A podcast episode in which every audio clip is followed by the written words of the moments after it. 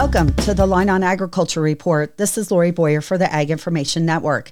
USDA Secretary of Agriculture Tom Vilsack expressed concerns over farmland loss due to urbanization and renewable energy development. Farmers National Company Senior Vice President of Real Estate Operations Paul Schadegg gives more insight on renewable energy development in part three of this four part series on farmland real estate trends. Another thing of note is that when we start talking about these renewable energy initiatives, some of those are, are going to take up land.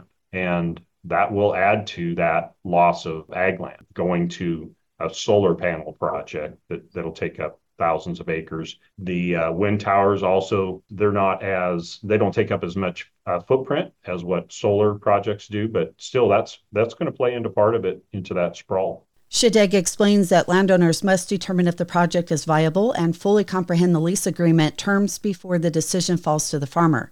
And ultimately, it is the farmer who decides the price. If it involves a project that's very viable and probably going to get built, the developers are usually pretty aggressive and they want that land. They need that land to complete a project. So typically, the uh, prices being thrown out are, are high above market value, is what we're seeing. Coming up in tomorrow's fourth and final report, we talk about land being lost to urban foreign investment. For the Ag Information Network, I'm Lori Boyer.